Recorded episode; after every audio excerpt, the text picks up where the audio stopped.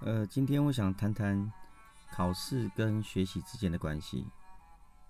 好像这件事情，这两个之间的关系好像一直都是存在，而且大家都认为说理所当然的，考试就是为了读书嘛，读书就是为了考试，读书就是为了考试，仿佛如果没有考试的话，其实书也不用读了。大家好，我是修义。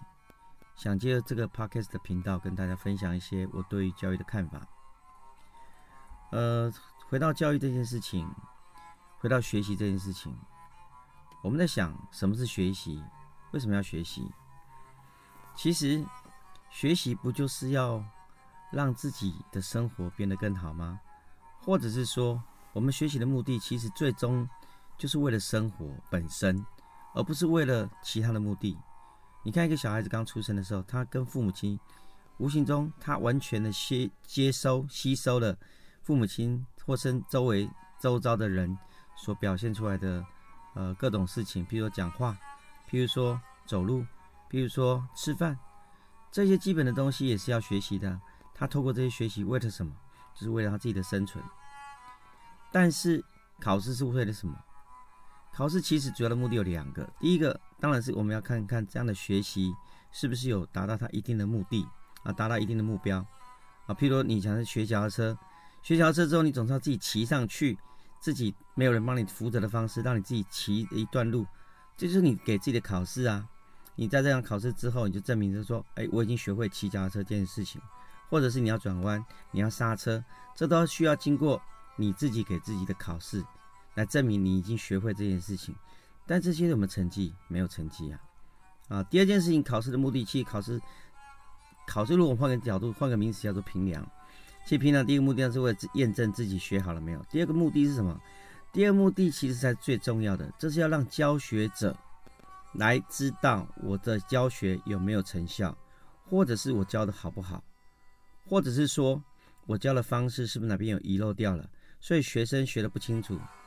所以这是一个全全面性的检测。假设我出了一个平量的题目，结果全班有百分之九十人都不会做，请问你认为是学生的问题还是老师的问题？那当然是老师的问题啊！你一个题目出了，就学生要么就看不懂，要么就看了之后不知道怎么做，这一定是老师的问题啊！所以我们在平量这件事情上要去思考为什么要做这件事情。但是呢，现在其实你看很多地方考试学校。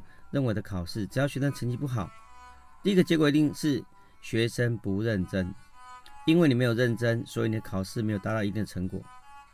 所以回来，现在目前大家在做什么？都是为了准备考试才来读书嘛。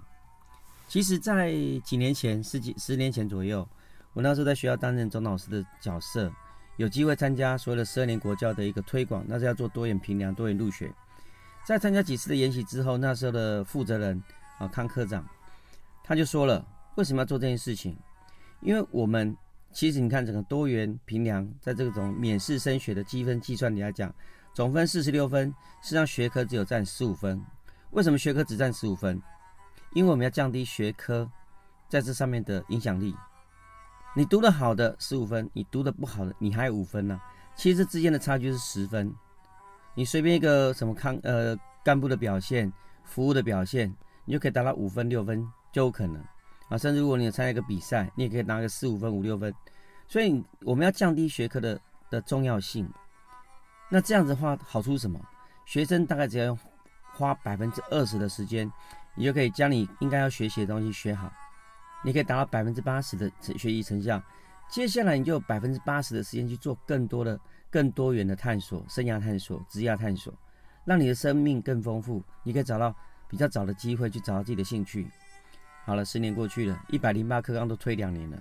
我们来看看现在教育现场，有哪个学校真的说考试就只是我们的验证教学的目的而已？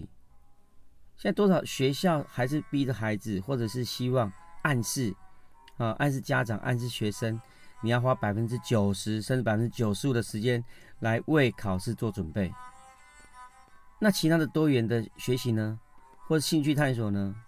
那不重要，那不会影响到考试成绩，不会影响到会考成绩。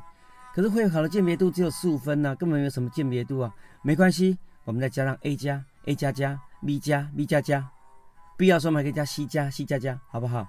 让整个鉴别度拉开，啊，让你的学习变得有机会，比别人都赢了赢那个零点一分，好不好？如果零一点零点一分还没有有鉴别度的话，那么就把这个精确度再精到零点零一分，那接下来就可以看到了，所有的学生读书就是为了考试，争取那个零点零一分，这样有价值吗？这是要我们要的学习吗？我们可以什么时候可以看到学生的学习真的跟跟考试脱钩？他学习就只是为了学习，只是为了他尊天，只是为了我们人类从从从头就存在的一个信念，就是一个一个一个一个对这个世界的好奇。你只是为了满足这个好奇，你去学习，你学习到的东西可以帮助你面对你的生活。你懂得煮饭，你懂得去买车票坐车，你懂得从从这个地方到另外一个你想去的地方，你懂得游泳，你懂得划船，甚至你懂得开飞机。这种各式各样的学习，都是为了让你的生活达到你想要的那个境界，这才是有意义的学习。我是修义。以上是今天的分享，谢谢你的聆听，我们下次再会。